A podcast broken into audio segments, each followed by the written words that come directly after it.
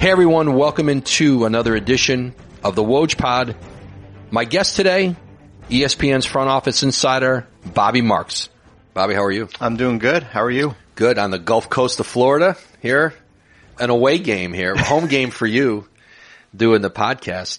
Hey Bobby, so post Thanksgiving, when you think of the NBA trade calendar and how teams are processing where they are in the season, how they want to proceed December 15th when uh, free agents who signed this summer can now be traded isn't far off, three weeks away.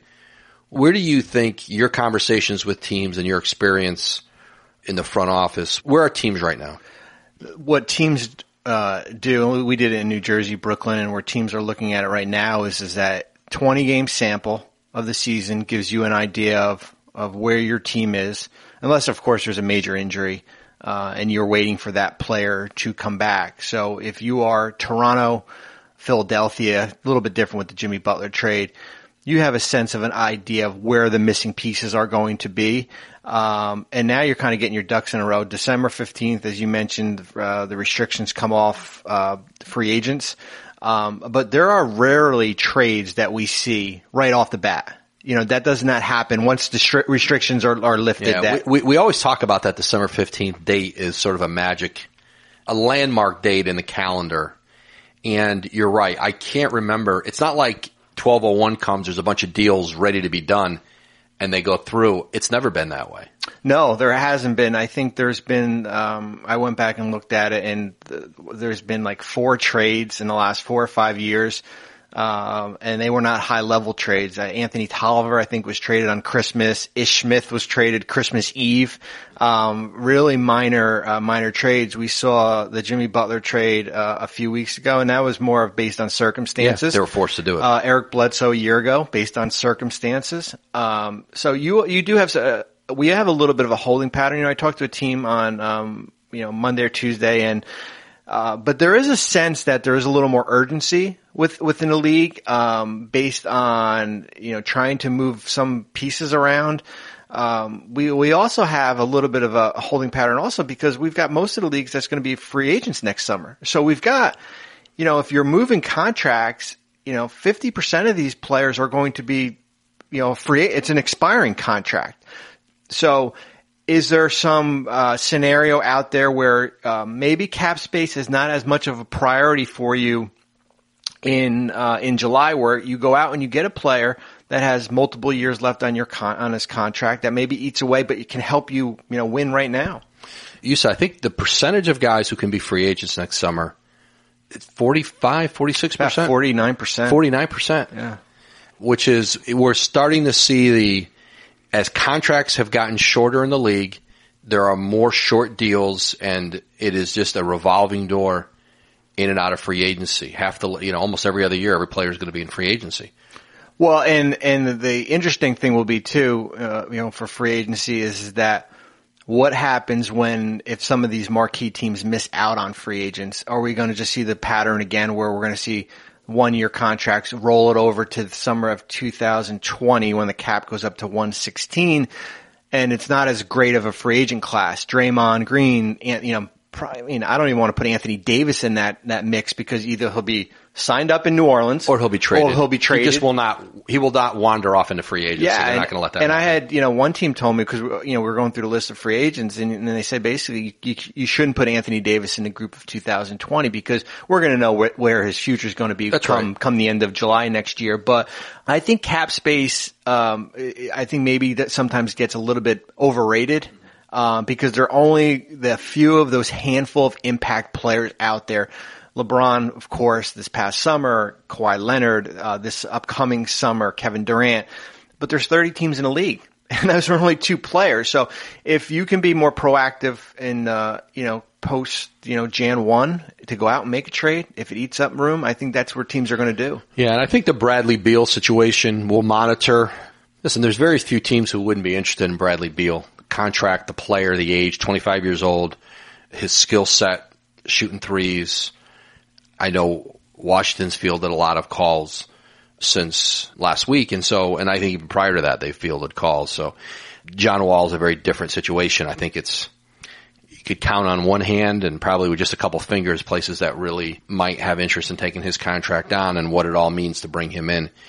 I would never say there's no market for John Wall, but I think Bradley Beal is just a much broader market and uh, but I don't think that's something that if Washington was going to do something, I think they'd play it out. They'd have to get every last asset they could for Beal if they decided to do that. But you, like you said, the Jimmy Butler this year, Eric Bledsoe last year, they were situations where teams were forced or felt compelled to trade those places. And a lot of it this year is going to get back to teams start to separate themselves as buyers and sellers. We're not going to be in the playoff chase.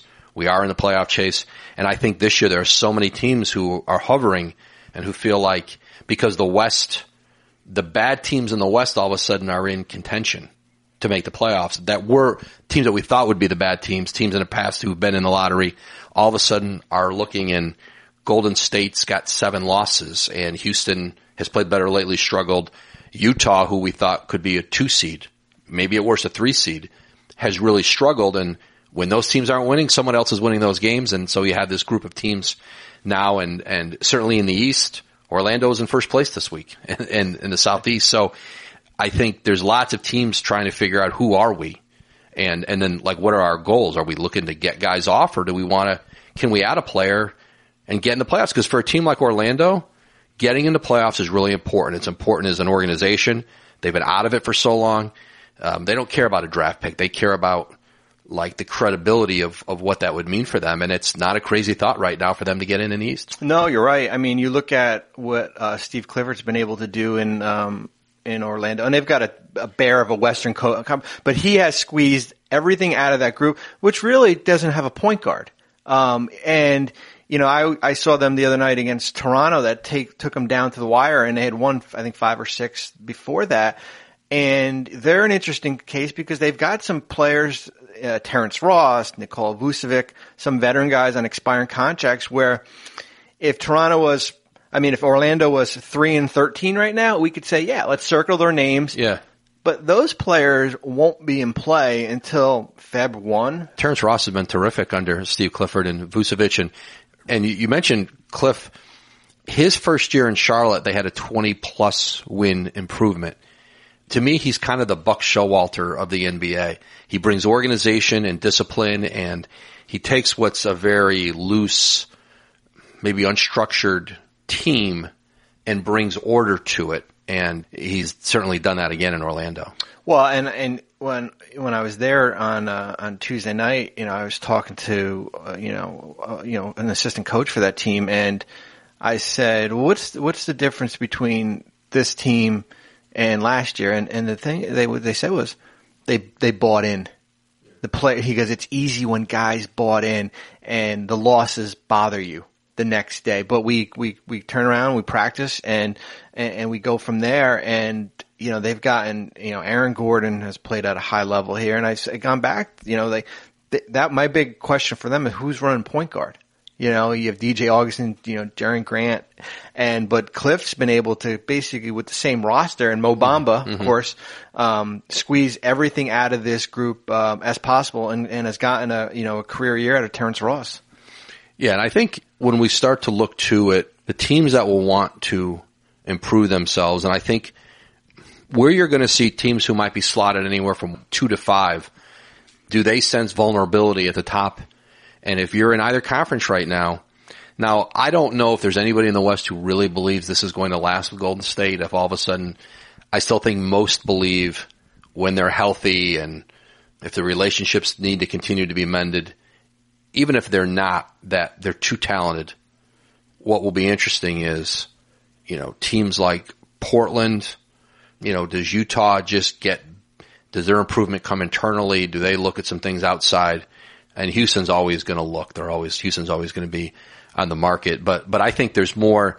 If you're Golden State right now, I think there are more threat. There it might feel like there are more threats to you in the Eastern Conference among the elite than than the West. Um, although Oklahoma City's started to play a lot better, and they caught a great break with Diallo only being out a couple weeks with ankle injury. He's been a revelation for them. Fits how Billy Donovan's wanted to play this year fast, um, up and down. Dennis Schroeder's been tremendous And uh, I'm still Sam Presti turning Carmelo Anthony's contract into Dennis Schroeder this summer was, I thought, still the move of the summer. It was the under the radar move that got noticed at the time, and then after that, it was like we moved on to something else. And I have I got I have something coming out for next week where I looked at you know some of the, the these moves that have impacted the first 20 games and we really didn't talk about but you turned into Carmelo Anthony who was going to be stretched and waived so his, you know, nine million dollar that was going to sit on your books for the next, you know, three years into Dennis Schroeder, who was five and one when Russell, what, Russell Westbrook was out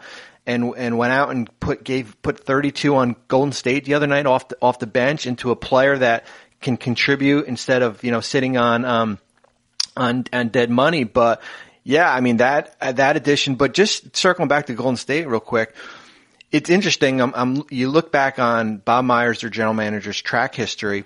He's never made a trade during this run in season. Never. Anything they've done has been in the off season, either probably at the night of the draft, buying picks. And their big addition will happen when Cousins comes back, and right. we'll see how that impacts. Yeah. But I, I think I look at that Golden State team. My my big question with with them was always regular season depth versus playoff depth two big different things. When you roll out, you know, your top eight when we get into April and May, Iguodala, Livingston off the bench, probably Cousins versus, you know, Quinn Cook, Jonas Jerebko, you know, Damian, you know, players like Damian Jones. Um, and they, they just got to get through. You got to get your, your horses back healthy. And, you know, they are, when they are, they're, you know, they're the best team in the NBA, but you just got to get through this right now. Today's episode of the Woj Pod is brought to you by Sonos. Meet Sonos Beam, the smart compact soundbar for your TV and newest addition to the easy to use home sound system. Play everything you love, enjoy music, radio, movies, TV, podcasts, and more. Sonos supports over a hundred streaming services. You can use AirPlay to enjoy sound from your iPhone or iPad. It has brilliantly clear sound and Beam fills the room with rich sound. Easy to set up, Beam connects to your TV with just one cord and syncs with your existing remote. The Sonos app walks you through step by step. Amazon Alexa is built in. Get hands-free control of your music and more. Start a playlist, skip tracks, and pause simply by asking out loud. Connect Sonos speakers over Wi-Fi anytime. Put sneakers in different rooms and listen to music in one and a podcast in another. Or send sound from your TV everywhere so you never miss a second of the action. And Sonos speakers are simple to set up, but if you don't want to even bother with that, we'll send someone to do it for you. That's right. If you live in any major metropolitan area, Up and Running will have a Sonos expert deliver and set up your system absolutely free. Just order from sonos.com, S-O-N-O-S dot com, and select Up and Running at checkout if you qualify we haven't even mentioned Memphis, which is at the top of the West, and they've been. Listen, this is how they hoped it would go. That they'd get back a healthy Gasol and Mike Conley and Jaren Jackson, the rookie from Michigan State, has exceeded their expectations. And plenty of GMs in this draft had told me they thought Jackson had a chance to be the best player in this draft over the long term. But I don't think anybody thought he'd be this good offensively. He, they knew he'd rebound, he'd block shots but he's come along offensively and he's been tremendous. And that's the idea of, you know, sometimes when you, you're in the playoffs for a very long time, you get some injuries, you get devastated with them, you drop down in the lottery, you get a player like that, and you get right back in the playoffs. That's, that's how ideally the lottery is to be used. You know, you don't have, that you don't live in it. And JB Bickerstaff has done just a great job with that group. He's got that organization back on track. They have an identity again and and so much of it is is health. I mean, there's no question. Conley and Gasol are still showing that these are still two elite players in the league. You know what? I'll, I'll, jump on Memphis in a minute, but it's almost like what Miami probably needs to do what Memphis did last year. And I know that's not in their Pat Riley's DNA or Erik Spoelstra's DNA, um, but that's a team that's kind of just spinning the wheels right now, and you you almost have to get get into that you know that one to five range, hit on a player and then I, they'll be back in the playoffs next year. Yeah. Um, but I don't know if it's that's hard their, for them to that's, do. That is not easy. But with with Memphis, I had a scout text me after they played Indiana game one, and they lost by what thirty, and said um, Marc Gasol and Mike Conley are so disengaged right now, and that that was one of my notes going into the season. Can the can um, you know JB Bickerstaff keep these guys engaged?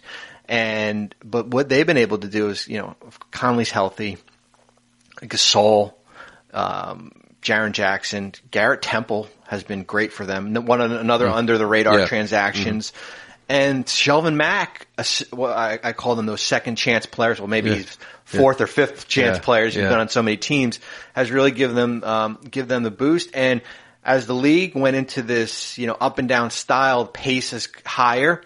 They know who they are, what their roster is. We're going to slow you down and basically kind of like punch you in the mouth. Yeah. And that's how we're going to play. What does Tim McMahon call them? the, the mudslinging, mudslinging, the mudslinging Memphis Grizzlies. It's like I always laugh every time he tweets that. The Markelle Fultz situation, Bobby, uh, it continues to be unlike anything we've seen in the league, and he's left the team now. He's going to go see a specialist this coming week. Think you're clearly for the first time seeing that the organization and his agent and he are, are not aligned in, I shouldn't say aren't aligned in treatment, but the team has made it pretty clear they don't think he's injured. I think Fultz thinks there's something or his group thinks there's something that needs to continue to be looked at. But regardless, the marching orders have changed in Philadelphia with the addition of Jimmy Butler. When they brought in Butler, what that organization was saying to Brett Brown was, okay, we're winning now. TJ McConnell is going to probably play more as the backup. They can count on him more right now and they're trying to win. And and I think with Fultz, I wouldn't say they've given up on him. They they can't because I think they still know that it's it's there in him. Um, if they can get it out, they've seen the reasons they drafted him and they moved up.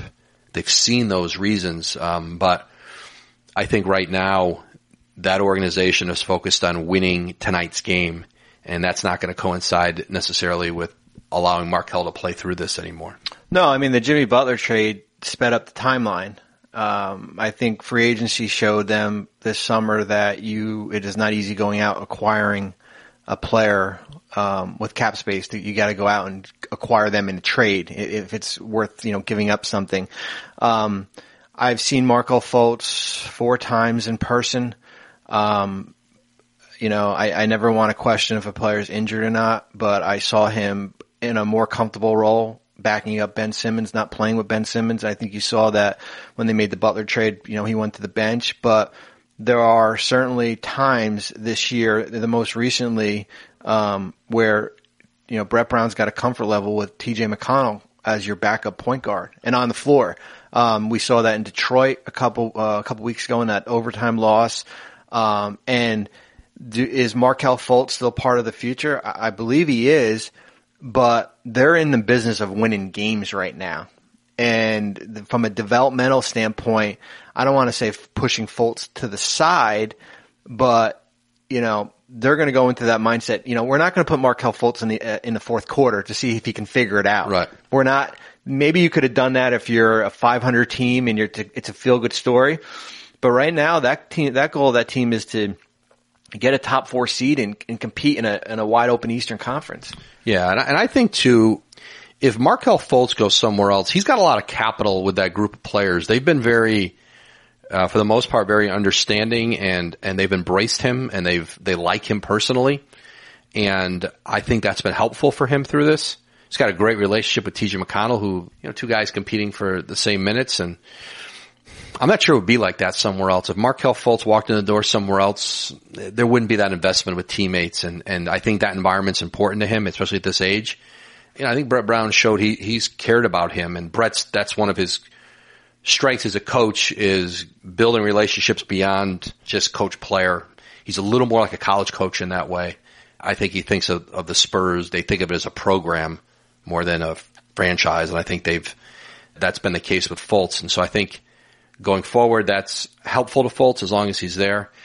But even if they decided to trade him, my sense is that they would struggle to get a first round pick for him. I don't know that that would be out there. I think there'd be teams who would take him on to try to see if they could unlock something with him, but I don't think anybody's giving up a whole lot. And so I think it doesn't behoove the team to just move him right now. No, it doesn't. I mean, I don't know if there's a big enough body of work for a team that's interested in him to give up first round picks, which as you as you see now are you know rare rare to come by. There's not many outstanding picks um, that are owed, and, and I think you know with, with Fultz, it, it was you know when the report came out. Um, about seeing a second opinion or seeing another doctor. I think it was a punch to the gut of the front office and, and the coaching staff that had put so much investment in him and had walked him slowly through this last year and, and through now and was the best interest where, as you mentioned, I, I don't know if that will be the case if he is traded somewhere else. I mean, the acquiring team is going to want to put him out there for 30, 35 minutes and you're likely going to a rebuild. I mean, you're probably going to a team that, you know, has not won many, many games there. And, um, it will be an, it's a fascinating story. Uh, it's one that Philadelphia gave up a lot for and we're not, and it's not being mentioned as much because that Sacramento team is playing well. Mm-hmm. I mean, if that Sacramento team was two and 14 right now, that pick that they traded to Boston as part of it, we'd be talking a lot more about it. But right now it's really Fultz for Tatum. Um, and Tatum struggled a little bit this year too. Um, but they've, they, there is a lot of capital invested in Markelle. Let's say in Philadelphia, let's say he comes back from this and he, Markelle comes back and is active again, but he's not going to play much in Philly if that's what were to happen. Do you think there's a benefit to him getting minutes in the G League? I don't. I think practice. I think it's the a. It's depending on where your how your practice is scheduled. Uh, I mean, I think practicing with your NBA team is as good as going down to play in Delaware right now.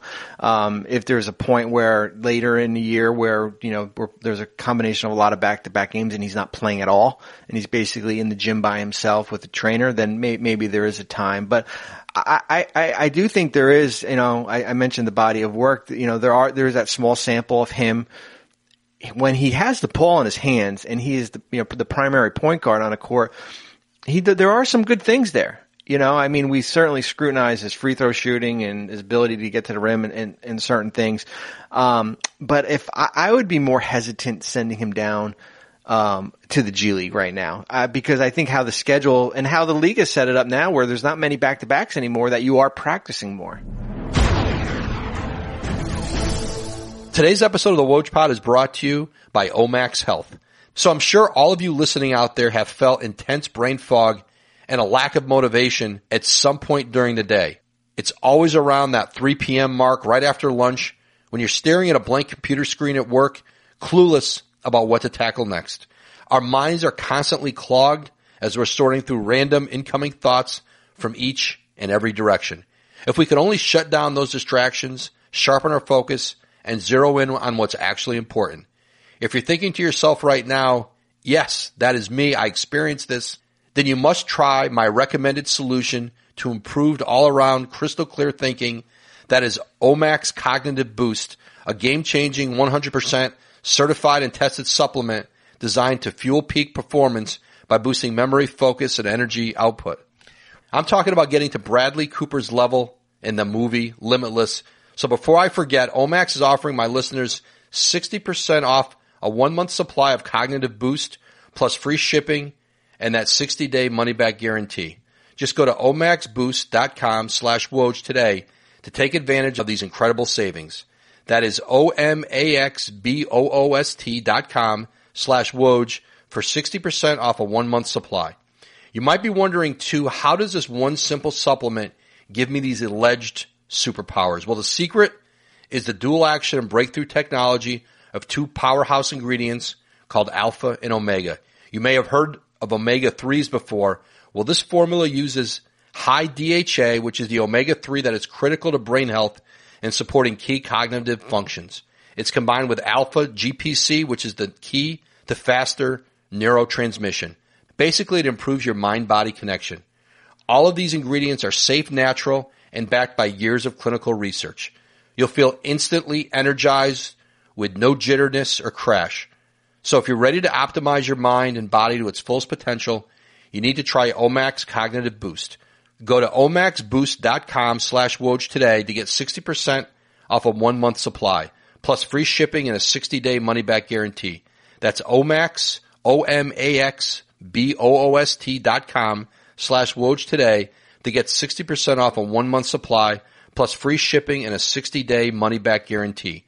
omaxboost.com slash Woj Terms and conditions do apply.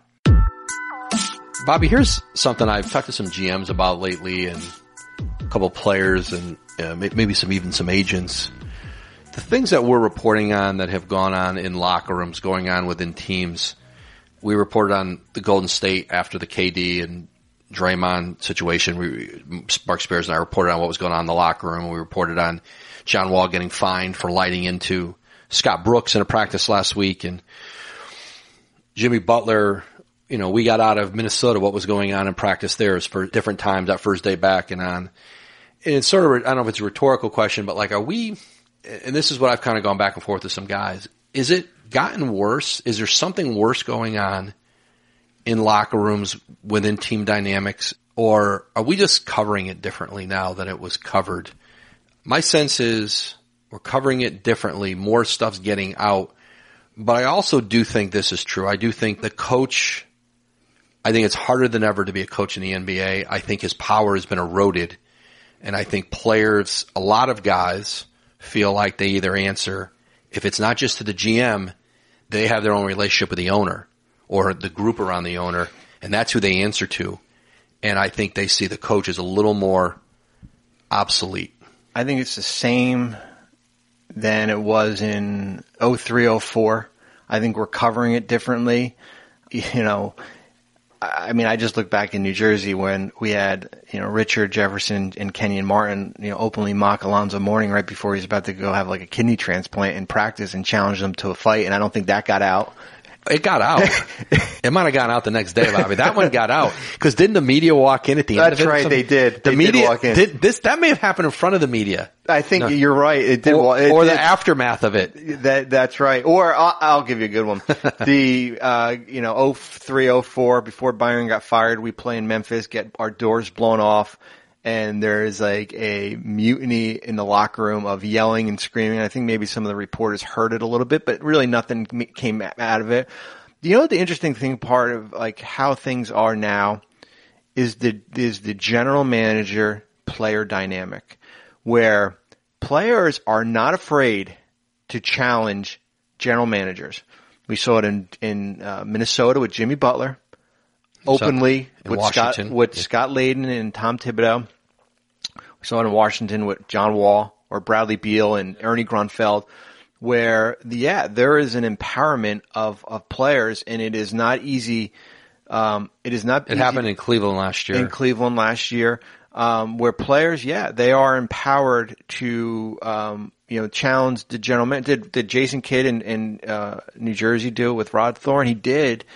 But Jason basically would walk up to Rod's office and shut the door, and what was said They- between the they two did it of in them, private. yeah, Yeah. was was done in private. Where now everything is um, so so out in the open. I think we're now we're in a day of you know social media, and I think there's a lot more, you know, a lot more coverage we're putting on the league. Um, that it, a lot of it did happen, but I think it's it's how we're we're covering it now. Yeah, I do think again a big part of it is you have more owners than ever that are hands on, that are involved, that have relationships with the players. They're at the games every night. They're courtside. They're in the locker room. They're with the team. That's why they bought the team. They like to be around. That players know that increasingly the owners making decisions on trades, on free agency, and you know they figure out like that's the guy that I need to get to know. That's the guy that I need to have the relationship with. And if I don't like something that's going on, that's who I'm going to.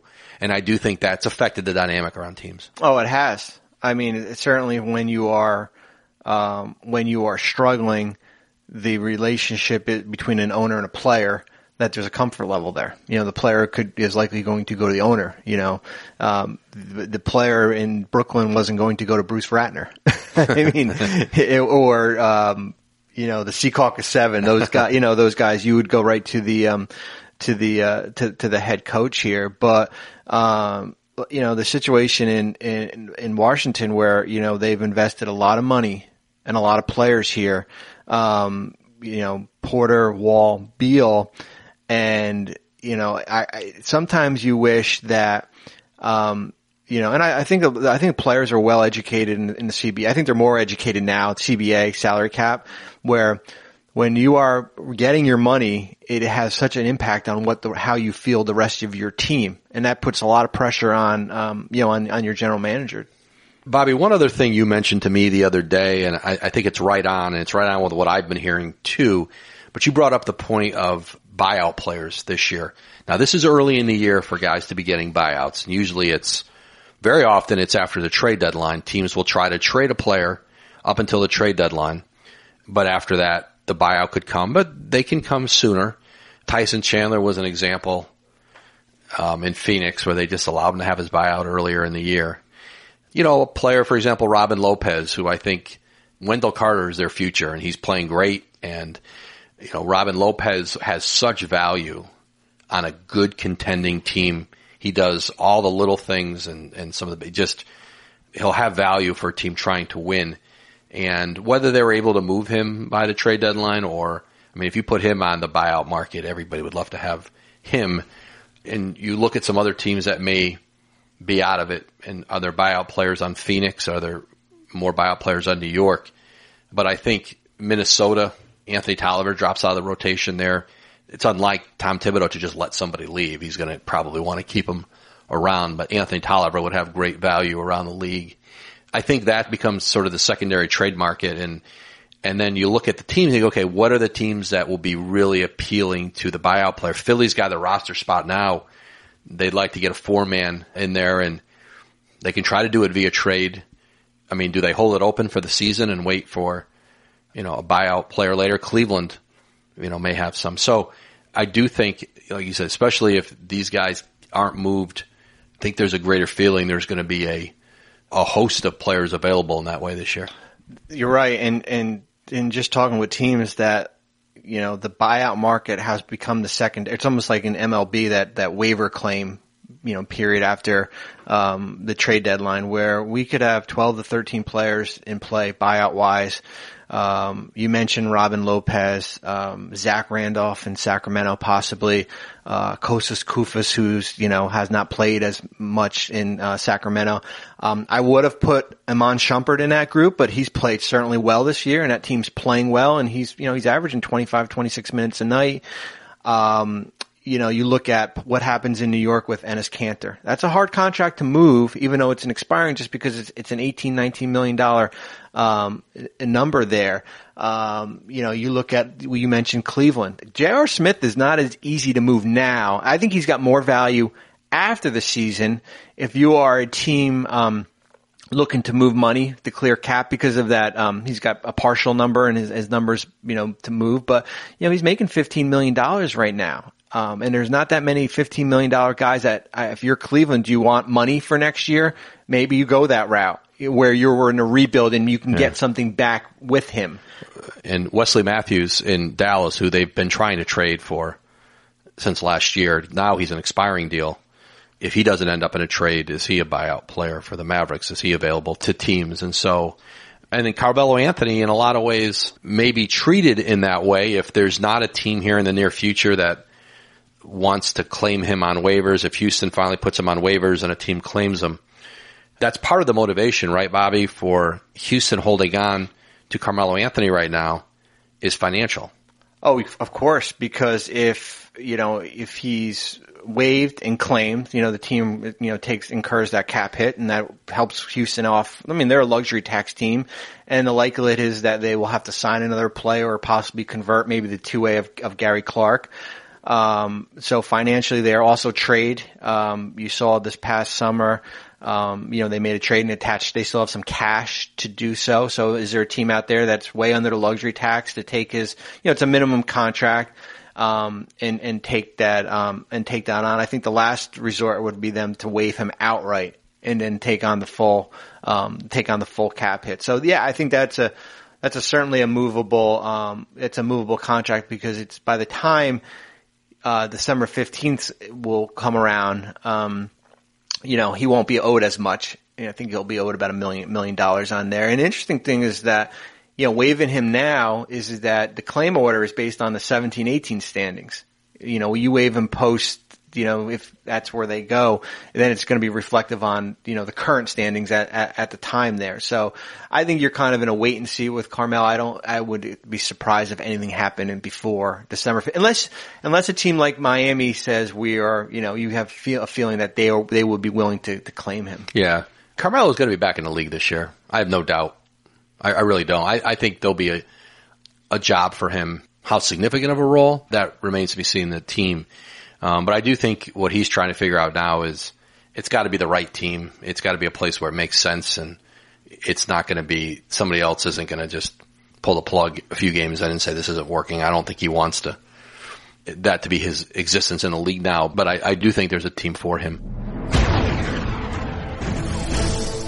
Support for the Woj Pod comes from Rocket Mortgage by Quicken Loans, America's premier home purchase lender. Let's talk about buying a home. It can be one of the most important purchases you'll ever make. But today's fluctuating interest rates can leave you with unexpected higher payments, which can turn a great experience into an anxious one.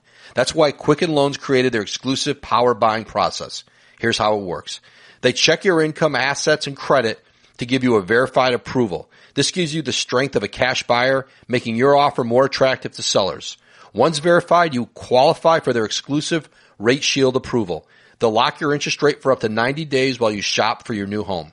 Then, once you've found the one, if rates have gone up, your rate stays the same. But if rates have gone down, you get to keep that new lower rate. Either way, you win. It's the kind of thinking you'd expect from America's largest mortgage lender. To get started, go to rocketmortgage.com slash Woj. Rate Shield approval only valid on certain 30-day purchase transactions. Additional conditions or exclusions may apply based on Quicken Loans data in comparison to public data records. Equal housing lender license in all 50 states. NMLSconsumer.org number 3030. And the other thing too, Bobby, I think is how this season plays out the new draft lottery rules that go into effect this year, how does that impact how teams play down the stretch where now you have the bottom three teams have a 14% chance of getting the number one overall pick. That's been flattened out. It used to be a descending order. And so how does that impact down the stretch, whether it's RJ Barrett, Zion Williamson? Those aren't the only players people are targeting, but how does that impact this season, how teams play, what tanking looks like. And I think that's for the league. They changed odds elsewhere in the lottery to like, let's see how it impacts behavior. And that's something the league will be looking at this year. I think there were people who wanted them to go further in lottery reform. And I think what Adam Silver thought was, well, let's take it this far, see how it impacts behavior, how teams, and then make a judgment about whether we need to go further with it. And it will be interesting too that you have teams like Chicago and, you know, I remember listening to John Paxson at the end of the year in his press conference, post, or postseason press conference, basically say like, we'll never do this again. We're never going to go through a season like this. And for them, it, it, it's circumstances are going to make them go through a season like that based on how many injuries they've had with uh, Lauri Markkanen. They've had Denzel Valentine. Um, you know, guys have been, uh, their, uh, Kris Dunn has been out where they're going to get to a point of the year where it, in reality, the best thing for them to do is to finish in the bottom three as much as they don't like it. Maybe they handle it differently and probably Robin Lopez won't be on the team by then. Um, but if you are looking at, um, you know, New York, Phoenix, um, you know, Cleveland, that, that how the system is set up is for you to bottom out and finish in that top three into you're not going to get a guy in free agency, maybe New York possibly um, with cap space, but you know th- those markets are you got to have to build through the draft, and if you can do it through this year um, with a good class, you know, top heavy, top heavy, good class. Um, that's the way. That's the way to do it. It's just a matter of how how do you go about um, I think in New York, you're starting to see it where they're playing a lot, a lot of their younger players to try to figure out. Uh, you know, you saw Enes Kanter come off the bench, and he was not happy about that. Um, I think you could play. I think you could you walk the fine line of developing players and also trying to put out a you know competitive product. Yeah, Chicago is the one. It's funny we we talk about cap space and teams that should be enticing on some level to free agents. We don't ever include the Bulls in there.